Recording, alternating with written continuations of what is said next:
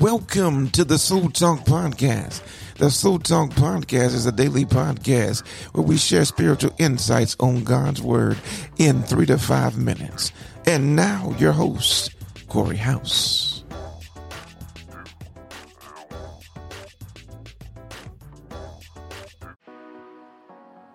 Hey, everybody.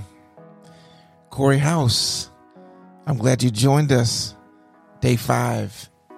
Today, where we read Genesis 8, 9, and Psalms number 12.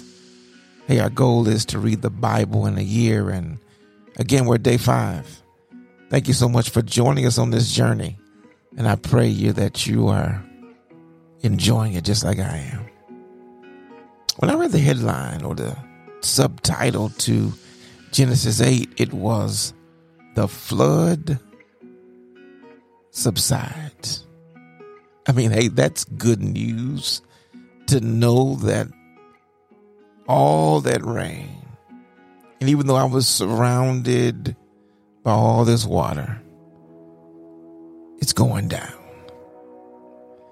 That's a message for us, even as we listen to this episode today, that whatever pain, whatever struggle, whatever crisis, whatever situation, that's good news to know that God notices and our pain, our situation, our crisis is going to subside.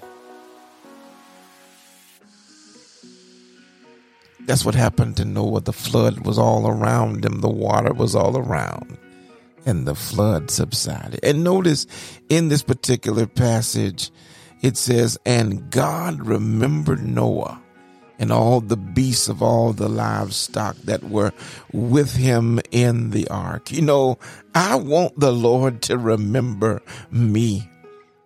And sometimes we we can be in places, we can be in valleys, and we can wonder, will God remember us? Well, I'm reminded in scripture, he'll never leave us nor forsake us wherever we may be. For God remembered Noah and makes a covenant with him. For Noah builds an altar and God makes a covenant. Yes. Oh, yes. Our waters will subside. And God will want us to move forward with our life to Him. God remembers. I'm glad He does remember. Want to leave this with you. We need to move from our ark build an off altar to him, but then go to the assignment, that new place that God has assigned us to be. Let me ask you this question What is your new assignment? God remembers.